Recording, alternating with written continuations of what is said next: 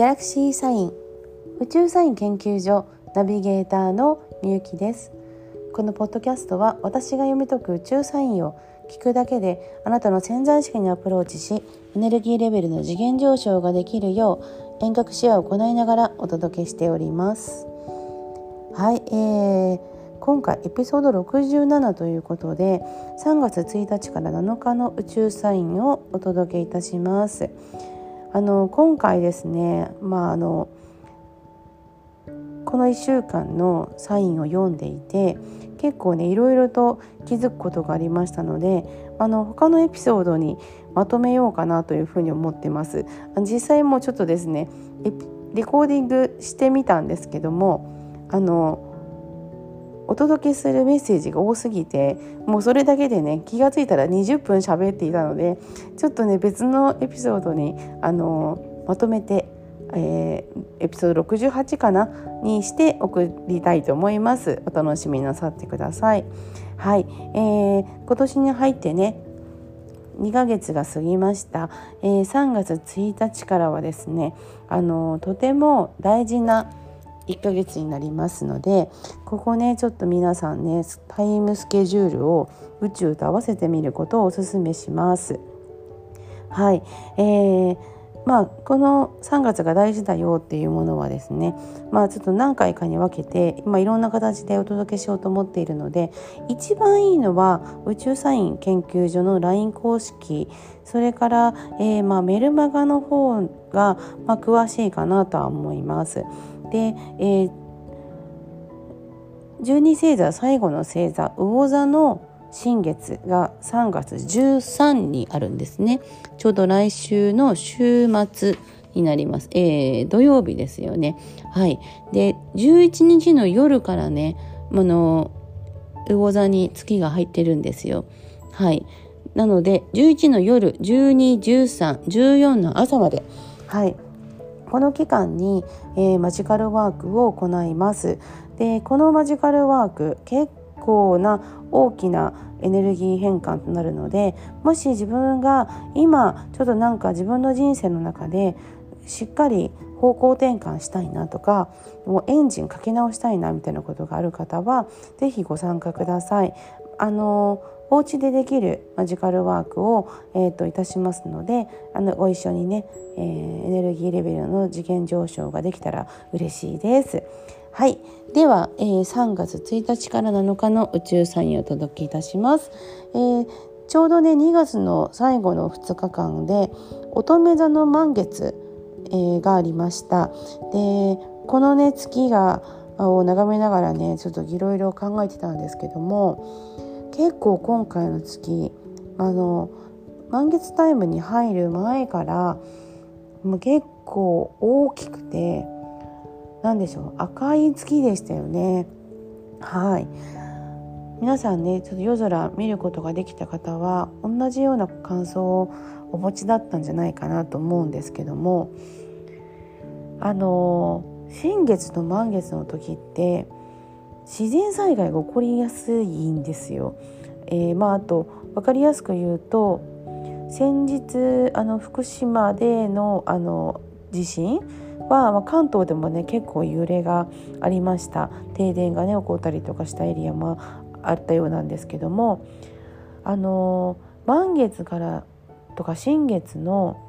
数日間っていうのはそういうねエネルギーの変動が起こりやすい時になりますそれもねあのもうご存知の方はあのよくご存知だと思うんですけどもあの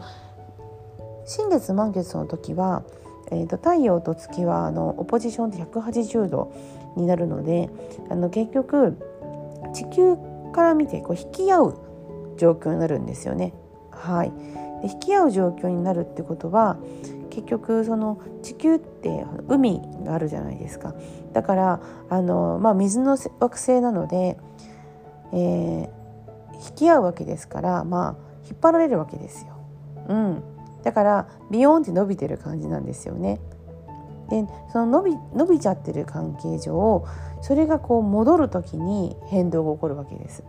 でその変動が地殻変動であったりとかあの自然災害であったりとか、まあ、それはもうねあの普通に簡単にこう想像ができると思うんですけどだから新月満月の時はあの特にこのあのちょうどぴったりではなくても数日間はあの本当に気をつけた方がいいなというふうに思うのと今回ねえっ、ー、と乙女座の満月だったんですよね。で乙女座っていう星座はあの地のサインなんです。地のエレメントなんですね。で地のエレメントの満月の時って本当にその天才が起こりやすいんです。でなのでその今回はねその先日の、え福島の地震も、えー、10年前の3.11の地震の余震って言われてますし実際あのその10年前もちょうどその1ヶ月前の2月の頭ぐらいから結構連発して大きな地震が起こってたんですよね。まあ、私はそれを感じていて、えー、まあなんか予知夢みたいなのを見ていたので3.11をあの関東にいたはずが、まあ、あの九州に戻っていてあの災害には合わなかったんですけどもやはりこのエネルギーのレベルをよく観察していると今回の満月は結構なんとなくちょっとざわざわしたのでまああのねこれをお聞きの皆さんあの、えーと周りの方とかもしくはこれあのこの話いいなと思ったらあのシェアをして聞いていただくような形でであの皆さんね、まあ、備えあれば憂いなしですのであの気をつけたいなとは思います。で満月のタイミングでやっぱりそのちょうど、えー、月末そしてあの魚座に入った月になりますので今その魚座に天体が集まってる時なのでとにかくこの2月から3月のあの時期はその災害にね本当気をつけた方がいい時期ですよね。で、逆にあの8月9月も同じくなんですよね。うん、ですからちょっとねこの辺あの気をつけて過ごしておきたいなと思ってるところです。はい、ではですね、えー、3月1日の、まず宇宙サインをお届けします。えー、乙女座の満月タイムから4時18分に、えー、月はね天秤座に移動しました。で天秤座に入ったこの月なんですけども水亀座にいる水星木星土星とねあの調和をのアスペクトを組んでいます。はい、で、えーと、水亀座にあの天体が集中していたあの2月の時期っていうのをエネルギーはね今緩んでいるんですけども水亀座の時期にいろいろあのなんかこう調べ物したりとか何かあのこう新しく始めたようなことってあると思うんですよね。でそれに感性を乗せていきましょうというその感情面を入れていこうというところがこの今のテーマです。でちょうどこれがねあの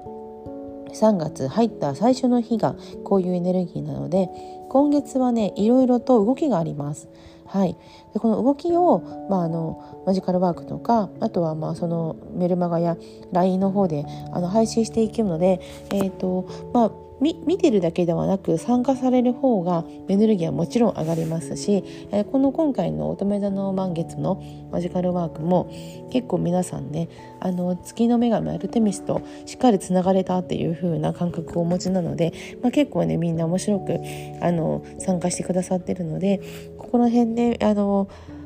一緒にエネルギーを高めていけたらいいなと思っています。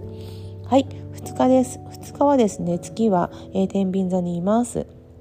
で、えー、火星がね、今、大志座の最終度数を進んでいまして、あさって双子座に移動するんですけどもだんだんねこう自分の中の感性で眠ってたものがね動いてくるような感覚がしますね。はい。皆さん何かこうやり残したこととかないかよく見ておくといいと思います。はい。3月3日。3月3日はですねえー朝5時39分にさそり座に月が移動します。で、えー、金星がね、あの満月の前2月25日にあの魚座に移動してるんですけどもこの金星が大下の天王星とアスペクトを組むのにまあ近づいてます。まあ、何か変えたいことがあるんだったらすごいチャンスかなというふうに思いますね。3月3日ひな祭りの日ですね。何かこれ思い出してもらえるといいかなと思います。はい、3月4日3月4日はですね、えー、月はさそり座にいます。で、えー、とこの日ですね、えー、火星が双子座に移動するのが午後、えー、12時29分になります。で、えーと、推しの天王星と王座の金星が調和を踊ります。これね火星が双子座に入ってくれたってことでもうねあのあこれやってみたいって思ったようなことがあればもう好奇心をこうもう優先してどんどんこう行動するといい時ですね。うん、うん、なんでしょうねなんかこうシンプルにワクワクするようなものが湧き上がってくるような感覚がすると思うのでこういう気持ちのいい時期、まあ、フレッシュさっていうのを大事にするといい話になりますね。はい、はい、3月5日3月5日は月は、えー、サソリ座から朝7時44分に伊手座に移動します。はい、えーと今日なんですけども水亀座で、えー、水星と木星が17度でちょうどぴったり重なりますね。はい、えー、先月ちょうど2月に頭からね、えー、3週間あの逆行してた彗星なんですけど21日に巡行に戻ってでまた、えー、と戻ってきてあの水亀座で木星とぴったり重なるという時です。はい、えー、1週間前の満月の時にいろいろ考えたこととか出たような結果をもう一回一度見直してそしてあの再度勢いをつけて進めましょうという時です。はい、今あの火星もね双子座にあの昨日入ったじゃないですかだからあの風のサインに4つ天体が入ってるんですよ。はい、ですからこの何でしょうね自分の中ねこう気持ちよくやりたいとかなんかそのワクワクしたいみたいなそういう感情をあのなんでしょうねほったらかさないで、えーと、どんどんねその自分のやってみたいことをあの生かして、えーと、試してみるっていうのがおすすめです。はい